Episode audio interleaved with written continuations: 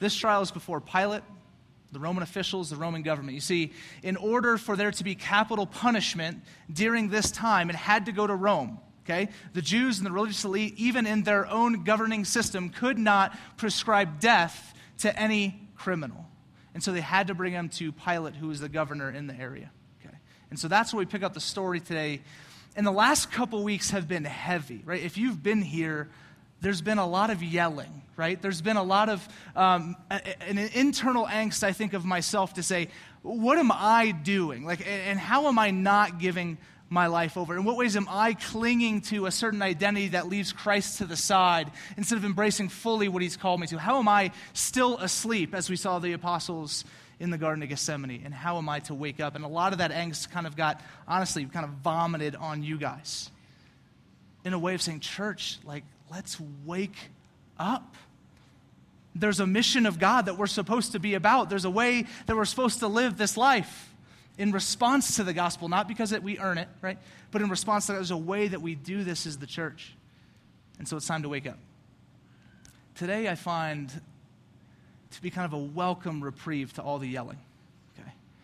Today, I think there's a lot of celebration. Like today, I think there's this real neat opportunity that we'll get at the end to just really be excited, to really be at peace, to really be and feel the weight of the gospel and how it washes and cleanses. Listen, every single person in this room, regardless if you understand it yet, okay, that what we're going to see Christ do today is something he did for every man, woman, and child from every background, every race, every ethnicity, every whatever in the world. Okay?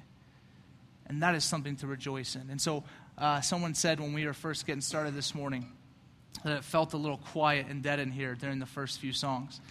My expectation of the way God's going to move in us is that the second set's going to be raucous. Okay? Because when we get a real clear picture of the work of Christ, I think the only, the only expression that comes out of that is, is worship, is singing, and is celebration. Amen? Okay? Okay. Um, before we get into this whole thing, I want to talk about why Jesus is on trial. And I want to recap his life a little bit up to this point. Okay, just to give us a clear picture, some of you have joined us in the Mark series uh, a little bit later. We've been doing it for about 45 weeks now, and, and, so maybe some of you showed up in the last 20 and you missed the whole beginning, but I want to do just kind of a brief flyover view. How did Jesus end up here? Why is this guy that is now known as the Messiah, the central figure of Christianity, why is he on trial for the third time and for the final time here? And just to recap, he was born of a virgin. This doesn't happen often. Okay? So already some significance to the guy. Then you find him at 12 years of age preaching in the synagogue. 12 years old, preaching in the synagogue to other rabbis, to other people. This guy had authority, he had gifting, he had wisdom, and he had a lot of boldness. He was baptized in the Jordan River, okay, by, uh, by John the Baptist. And what we saw in that moment was the skies, the heavens opened up, and as Jesus is getting baptized, a dove descends from the heavens, lands on his shoulder, and then God the Father proclaims, This is my Son with whom I'm well pleased. So, sent out with the authority of the Heavenly Father, getting started, defeats Satan in a classic game of truth or dare in the desert, okay? Satan constantly trying to catch Jesus, trying to cause him to sin, trying, him, trying to get him to stumble. Doesn't work. He started the most successful ministry of all time, drawing thousands of people, cleansing lepers, healing the sick, blind, deaf, hurting, and even on the Sabbath, mind you, raised the dead. He's casted out demons, calmed storms, claimed his authority and deity, and had the skies open again to establish all of it. With this time the Father proclaiming, This is my Son, listen to him. Okay? The authority of the Father, saying, This is my Son. This is Jesus. This is God in the flesh. Listen to what He has for you. Okay? He's forgiven sinners. He's fulfilled prophecy, promoted salvation, and cleared the circus that was the temple of all its idolatry. Okay, so all of these things, right, just mark essentially 1 to Mark 14. Okay, all of this builds into this moment in Mark 15 as Jesus gets his final sentencing you're going to die. Now, the reality is, I think when I hear the list of what Christ has done, I think and I say, that dude's amazing. Okay, he brought dead people back to life. And he wanted no, he didn't even want any power or status from it. In fact, he does these things and then says, hey, don't go tell anybody. right? But he, he's the friend who loans you a bunch of money and doesn't want anyone to know about it. Like he does good thing after good thing after good thing, and yet still he's on trial. Like, how, how does this happen? How does, how does someone as good as Christ land in this position? And so, why are people so angry? And I think there's two reasons. I think one we've talked about quite a bit. I think one we've talked about a lot. And it's the idea that Jesus is in his kingdom and his will and what he's doing is really starting to threaten the lives of the people that want to do their own thing. Specifically, the religious elite, oftentimes the Roman officials, they want to do their own thing. They want to be Lord of their own lives. And so Jesus comes in and says, No, I'm Lord. I'm the way. I'm the truth. I'm the life. You need to come to me. And so, in the midst of all this, I think there's this huge pushback to say, No, I'm going to run. I'm going to run me. Okay, I'll take care of me. And the second reason that I think there's pushback to this guy who's done so many amazing things is because at some level, I think we think, and I think they think, it's just too good to be true. Like, I, I think there's a bit where we read this story, we hear that list, and I don't know if we can truly reconcile someone as good as this because we haven't seen a clear enough picture in this world. Because honestly, when you look to the people you came with, as great of friends as they may be, if you look to your spouse, if you look to your children, if you look to your mentor, if you look to your mentee, wherever you go, you will not see someone who adds up to Christ. And so, what I think what's happened is then we hear this story, we say, So this guy did all of these things, wants no credit, and then wants to die for me. This type of idea, I think whether or not we realize it or not, is really, really hard for us to buy into. It just seems impossible. It seems too good to be true. It doesn't seem to add up in the worldviews that we've come to understand in the relationships that we have in life. And so, a hope is for the Christian is that when we open up His Word and we flip through and we learn and we allow the Holy Spirit to change us, what we're really doing, I think, is pulling off a bit more of the blinders to be able to see no, it's true. Like, He is that good. He did do all this and He did it for me. And until we begin to remove these things, I feel like we walk around with maybe a bit of a mental assent. We kind of get it, our minds understand, but our hearts never really arrive because we're too busy trying to compare Christ to the people around us, and it never adds up. So I think it's too good to be true. Often, often happens that way. Okay. So begin to think about, man, if this is true, that's the guy I want to be with, right? Like that, that's the guy I want to follow. If this is all true, then, then that's the guy I want to be with. That's the guy that I want to follow. That's the guy that I wanted to say, okay, whatever you tell me, man, I'm going to go and do it. And I began to think about belonging. And how do we belong? How do we get invited into family? How do we get invited into this situation? And what we're going to find out today is that Jesus enables all of this through this great exchange between himself and Barabbas in the trial. But I began to think about some stories, and this one popped into my head. And I don't know how many people have ever been in an airport. Um, how many people? Just let's get there. Airport? Okay, good. How many people have not been in an airport? Yeah, just you? We're going, we're going to go. Okay? You need to see this. Um, so, an airport and the big ones, so Flagstaff doesn't count because, you know, there's nothing there. Uh, but in the big airports, they have these, uh, what are they, like these sky, like if you are a Sky Miles member or something, they have these elite lounges. Okay, and if you're walking through the terminal, they're often to the side and there's beautiful glass doors, and they say like elite over them, and then all the peons just kind of walk by it and hope. Okay, so I've walked by that door many a time, and I've seen it slide open, and I've seen the beautiful rays of sunshine come through, right? And I've seen the beautiful pastrami focaccia with tomato aioli just sitting in the distance and said, I want to be in there so bad. And so one time, me and my buddy, we were traveling around. My buddy Daniel Schmidt, good guy. We're in there and we, we walk in, and this is actually in Amsterdam. And we're in Amsterdam. We try and get into one of these little elite clubs, and they say, No, you can't come in. You know, you don't, you don't have this status or whatever. As this is happening, okay, another guy is walking out who clearly does have the status, right? Because he's coming out and he just looks full and happy, okay? And he says, You know what? I've got these, these two passes that only elite passengers get to have. And I want to give them to these two guys. And this is kind of, I'm paraphrasing the whole situation. And so he hands me and Daniel each a pass where we can go into this elite lounge. Okay? And so he gives us, it was what? His credibility that allowed for him to possess the thing that allowed for us to go in. Does that make sense? You see, we were not allowed back there because our status did not achieve a certain uh, level where we could enter. This is the way it works with Jesus. As, as, as trivial as this story may sound, nothing you've ever done gets you into the club. Nothing we've ever done allows for us to earn access, except for the fact that one who already had it gave us the avenue with which that can happen. Jesus hands himself over that he is the passes that allow us to get access to where we'd like to be. And that happens in this moment where he says, I'll do it. Let's let the criminal go.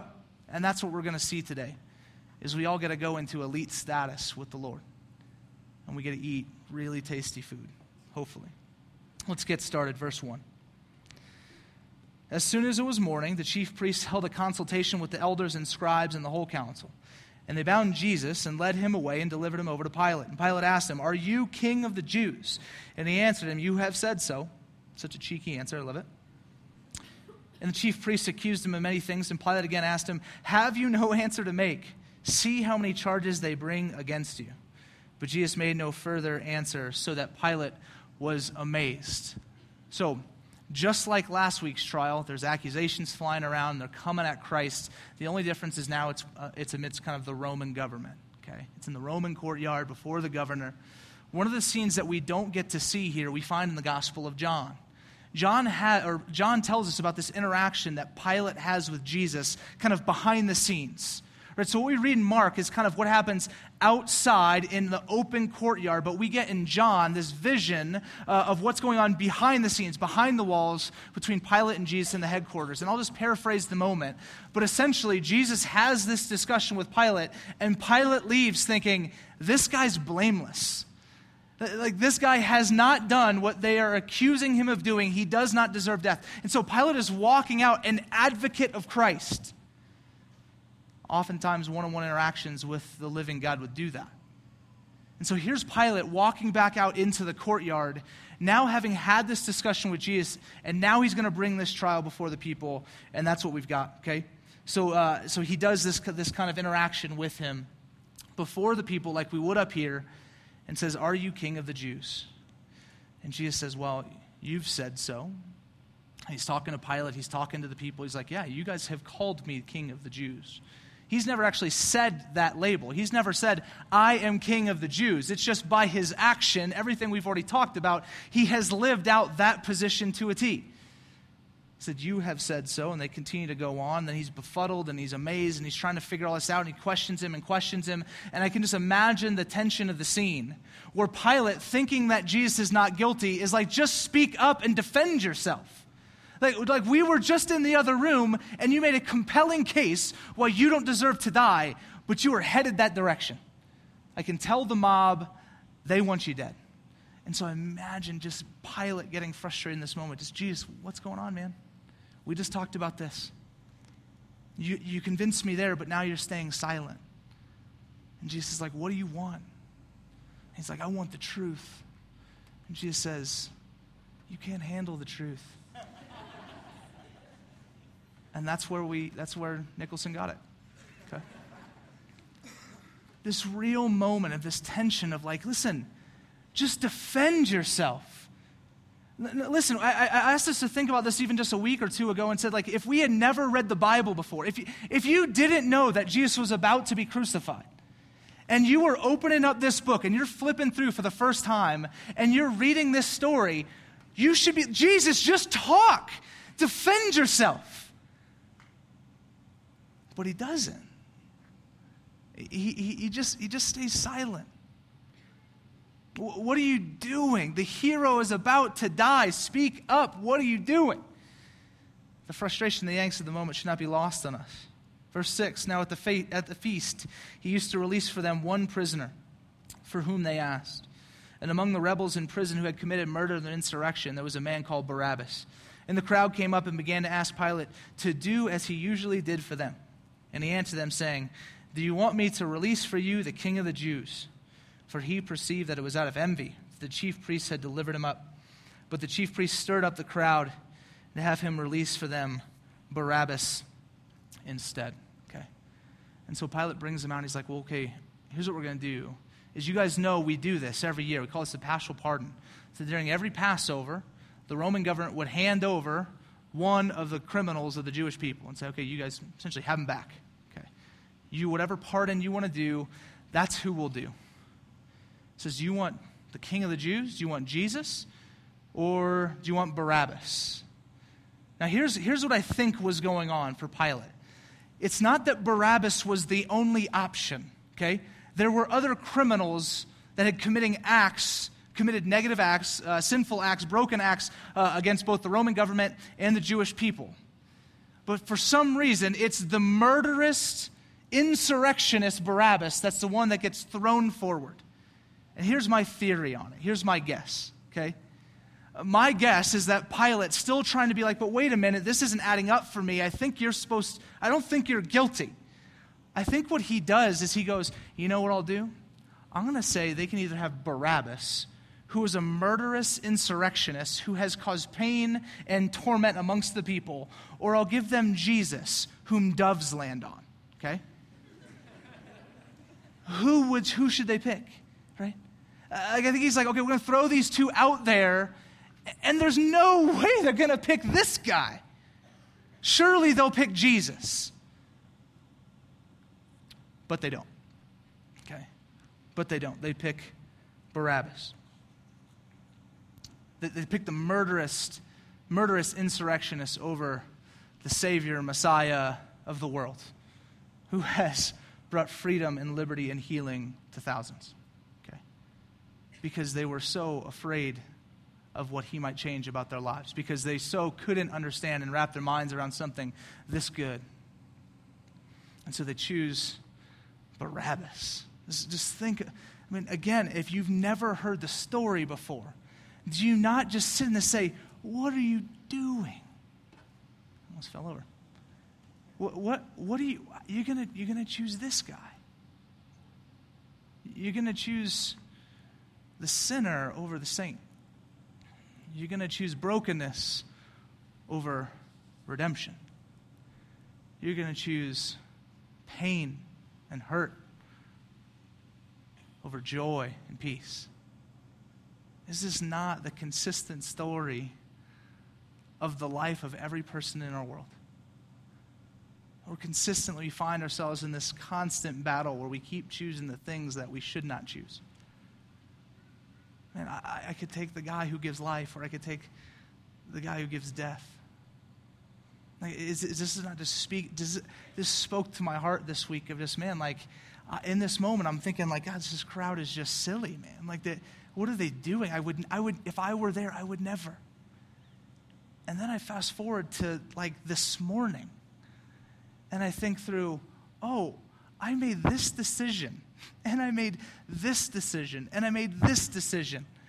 Where consistently I have the same pattern of choosing that which is not best for me. Lord, help us. Lord, help. Lord, forgive us. Okay. This is the reality of this situation. Now, I began to think through just humanity in general. And I remember this story that popped into my head. Now, uh, Black Friday is coming up, okay? And I don't know how many people are going to go out and shop on that day. It seems absolutely crazy, but if that's you, you know, do you.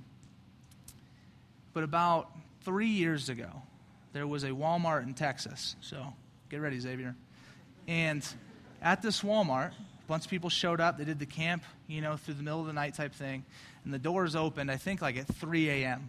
Okay, and so you had a lot of people who had been there since early in the afternoon before. And then all of a sudden, the doors slide open, and the mob charges in and someone gets trampled.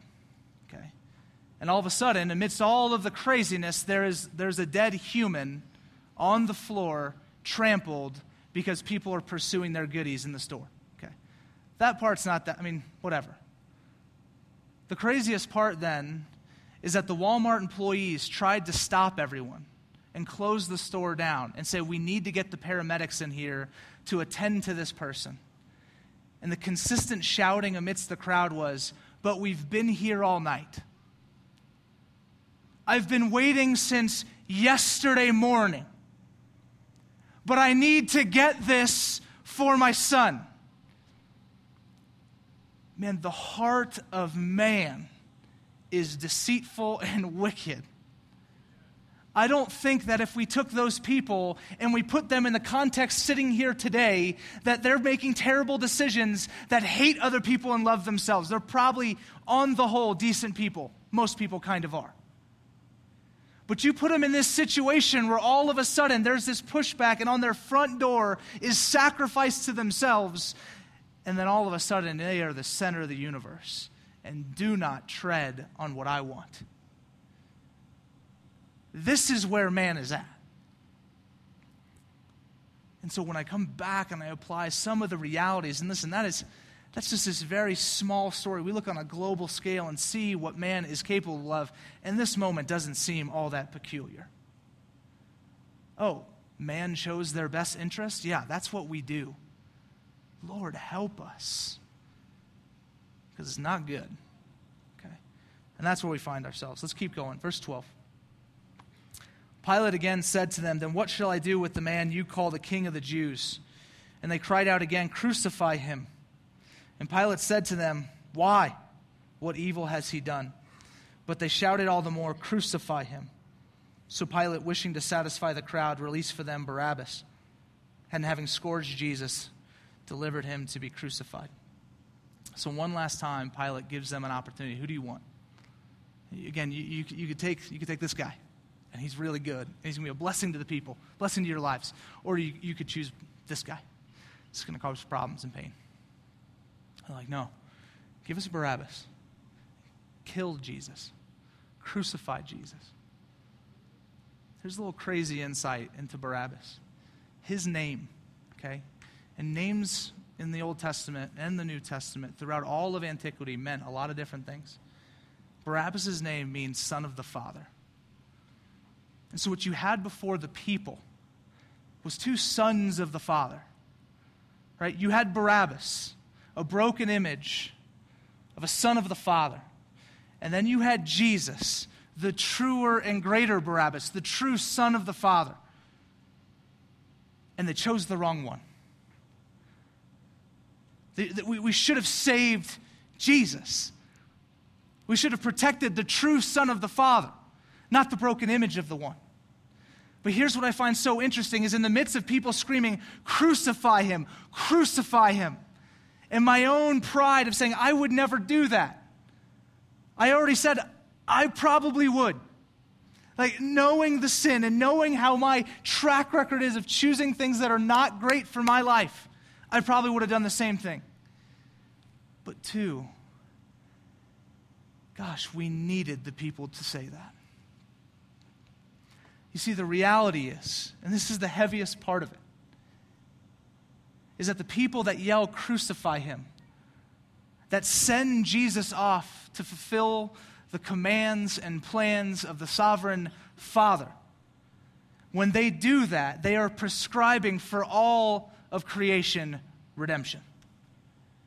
Because the reality is, as much as it might hurt, that if I were to cause everyone in here to start yelling, crucify him, Right? If we were to really think through the imagery of what that moment meant for Christ, the one that we love, to be hung on a tree, the reality is that when we scream it, it's because we need it. That's the weird part for me in the midst of this. Is I hate it, but I know I need it. That if he doesn't go, then I'm not here. If he doesn't go, then I'm still in my sin and shame and brokenness and pain and without God but because of the sentence of Christ here. That's why the second set of worship this morning should be raucous, is because he does go and he is crucified.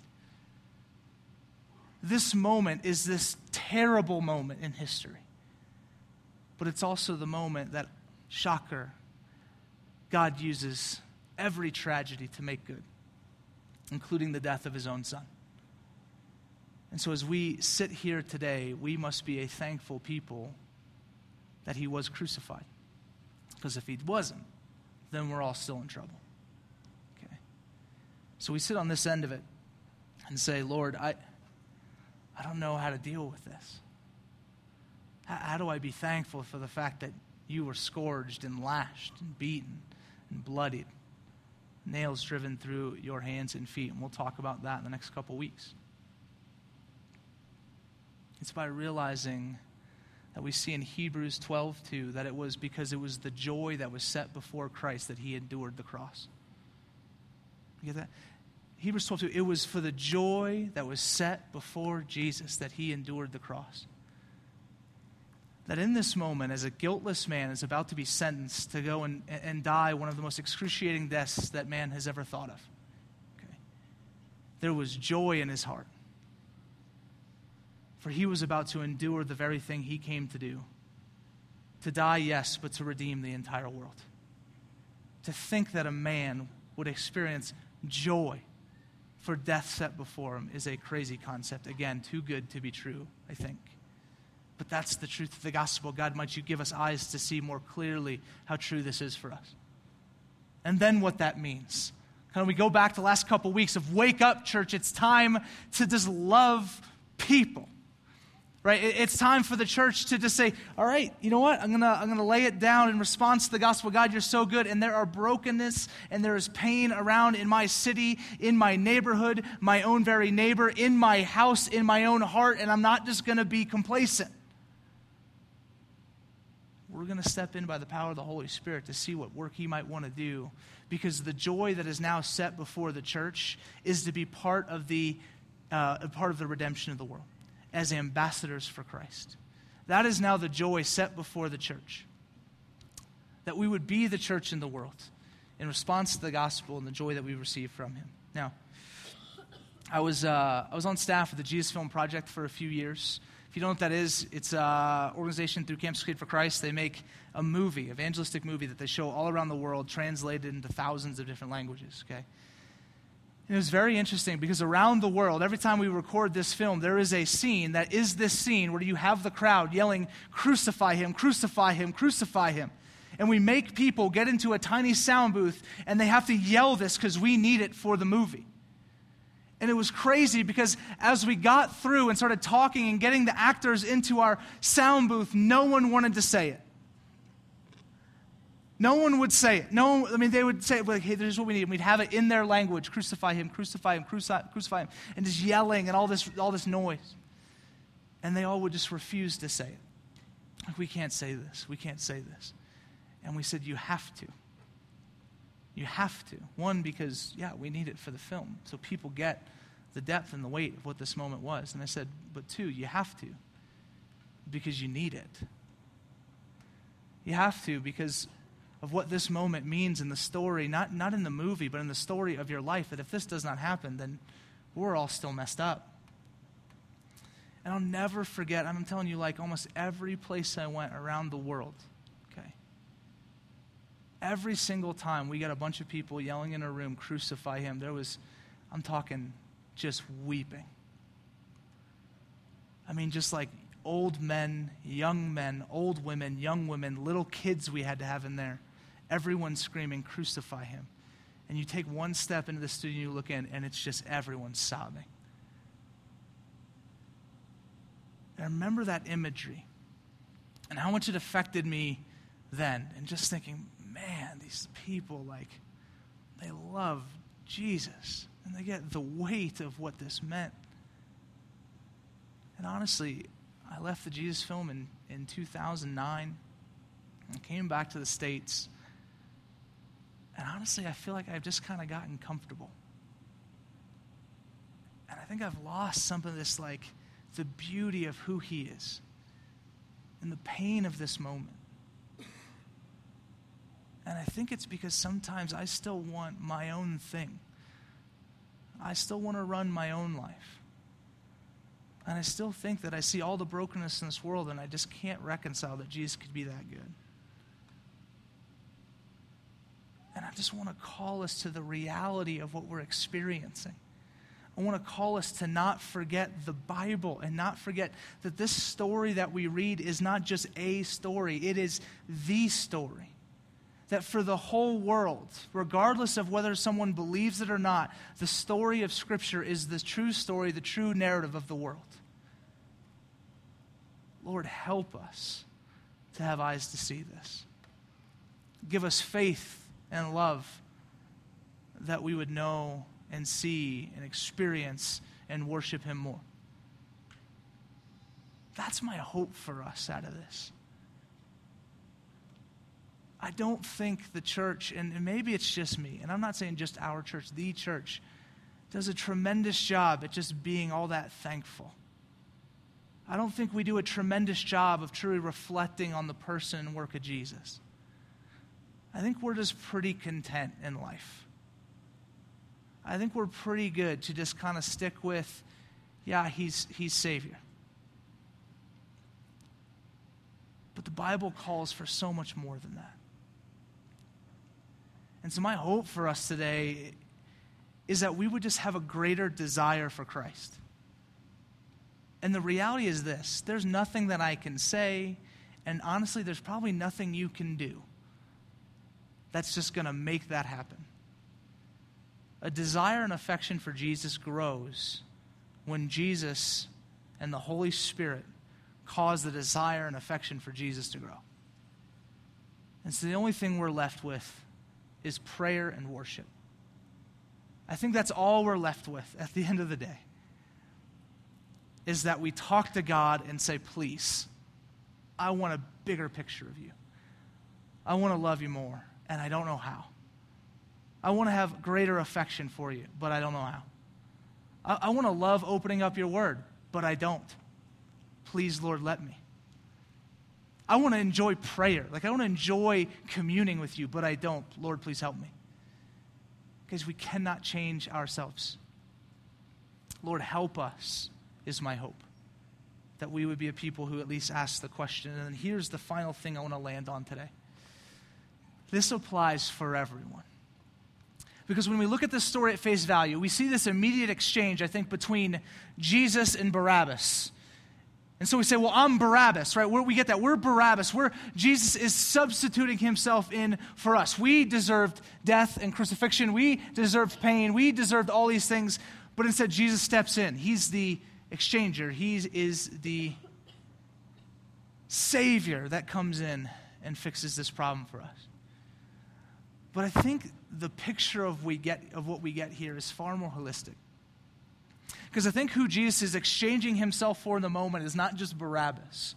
Because we do live on the other side of the story. We do live on the other side of the cross. And so we know he's not just stepping in for Barabbas, but he's stepping in for all of creation that when he willingly stays, because listen, this is still Jesus, right? So at any moment, he goes full invisibility cloak and is out of there, right? Just disappears. He can do whatever he wants, but instead he stays. He willingly exchanges himself not just for Barabbas, but for the whole world.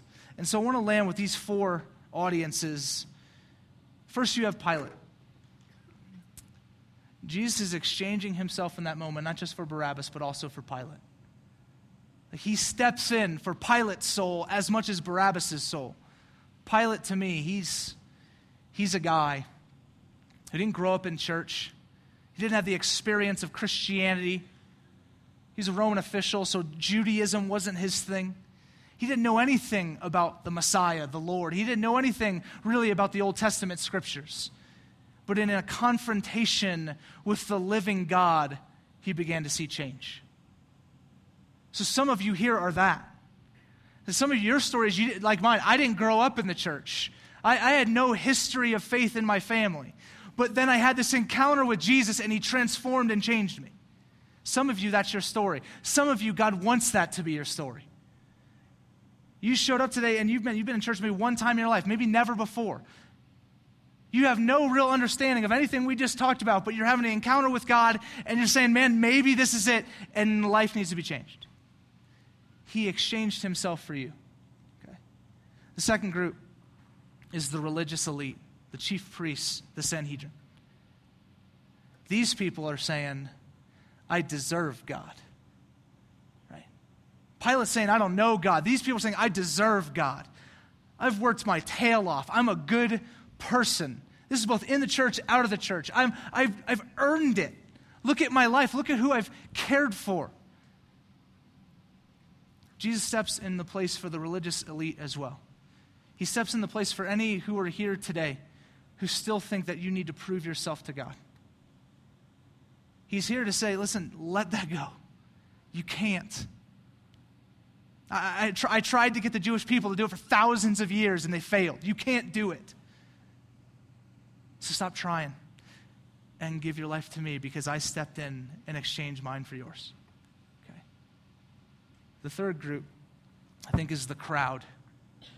In the crowd, you have, seems like a bunch of Jews who grew up knowing God, right? Or being taught at least the things of God, had some type of understanding of faith, some type of understanding of the law of God. They sat in synagogues as we sit in churches. And so I think some of your stories in here is that you grew up in the church, but then you departed because culture decided to tell you it wasn't good. Just as the people sit here and are now screaming, Crucify him, when they used to be the people who are longing for this very guy to show up. And so I think some of you, that's your story. You grew up in it, you know all the answers, but all of a sudden, culture has told you this is better. Your life is better. So crucify Jesus. Be gone with Christ. Some of you, that was your story, and God, God has pulled you out of that and said, No, no, like, I'm good, I'm true, I'm faithful. Everything that you've known and heard about from the day you were born, that's all true. I am that Savior. And for some of you here, that's your story. And Jesus is saying, Come on back. I exchanged my life for yours. And then the last group is, is the Barabbas group. Right? And this is just kind of the group, this is the group that says, I don't deserve God. Like, do you know what I've done? Do, do you know the brokenness? Do you know the trail of tears that I've left behind? Do you know the amount of bad and terrible decisions I've made? Some people are having that story. And God wants to say, No, I, I exchanged my life for Barabbas, that he could experience life and not death. And he extends the same invitation to those today who would ever say, I don't deserve him. He's too good and I'm too bad. That doesn't exist. So we find in Christ, we find in this profound moment, and what's easily read over, is this incredible exchange where Jesus, the blameless, guiltless Savior of the world, substitutes himself for every person from every situation. There is not one person that cannot come, that he has not invited, that he does not love. And so, wherever you're at, if you're here and you're a Christian and, and this one of these was your stories, and he's just saying, More. I want, I want more of you. Lord, help us love you more. Help us worship you more. Help us sing louder and prouder because of who you are and what you've done. And then, if you're here and you're not a Christian, or at least you weren't when you showed up, he stepped in your place and said, You didn't deserve it but I did it anyway. Because that's who I am. I am the God, I am the man who takes away the sins of the world and sets us now on mission to proclaim this gospel story to the city of Flagstaff, Arizona, to Tucson, to wherever you're going in Texas, to Chandler, to the state of Arizona, to Guatemala, like we, we go now, church, because this story is true. Amen? Let's pray.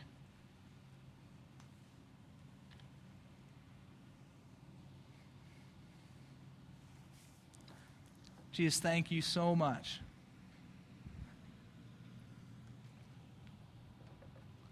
God, I'll admit that I don't. Um, even times when I'm, I'm even thanking you, it's just kind of more I know to say it. God, it's, just, it's not often, it's not always.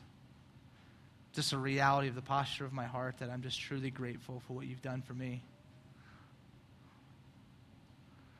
God, you know my own brokenness and sin. You know the brokenness and sin of every person in this room and our kids' ministry. that's walking in front of the orpheum right now in the streets. God, you, you know every detail. God, you knew every screw up, everything we've ever done, and you still stepped in and exchanged your life for ours. That you took silently and quietly for the joy that was set before you. God, a people who used to dis- used to love you and, and seek you, with that used to want you, y'all crucify him. God, all we can ask for this morning is that we, at least that I would just not try and just try harder. I wouldn't try to just be better, but I would come to your feet, that we would come to your feet and just say, Lord, help us. Because we are sinful and flawed. We make terrible decisions. God, the good things we do, we acknowledge as your power and strength given us to do them. And God, we just ask that you would continuously do what you've promised, which is transform your people. God, to make us more like Jesus, to live in the image with which we've been created. And God, to leave behind all the pretense of we have to we have to prove anyone to the left or right of us any different. God, we are all in the same playing field and it's it's broken and in need of Christ and we just celebrate this morning that then you came. We celebrate that we get to study the cross because we know what it secures for us. God, we really celebrate because we know the resurrection is but a few weeks away. God, and that you are alive and active and powerful, and that the Holy Spirit is now on the move in our hearts, making us more like you. God, I lastly just pray for any who came here today, God, who were far from you. Please, Lord, draw them near. God, we know that you are always present, always on the move. Aslan is on the move. God, that you are just, you are involved. And so, Lord, would you save today? God, would you restore today? Would you heal today? It's your name we pray. Amen. Uh, so now, as always, we just sit and we like to uh, just reflect on God's word and not just kind of let, let it pass us by as it so easily does.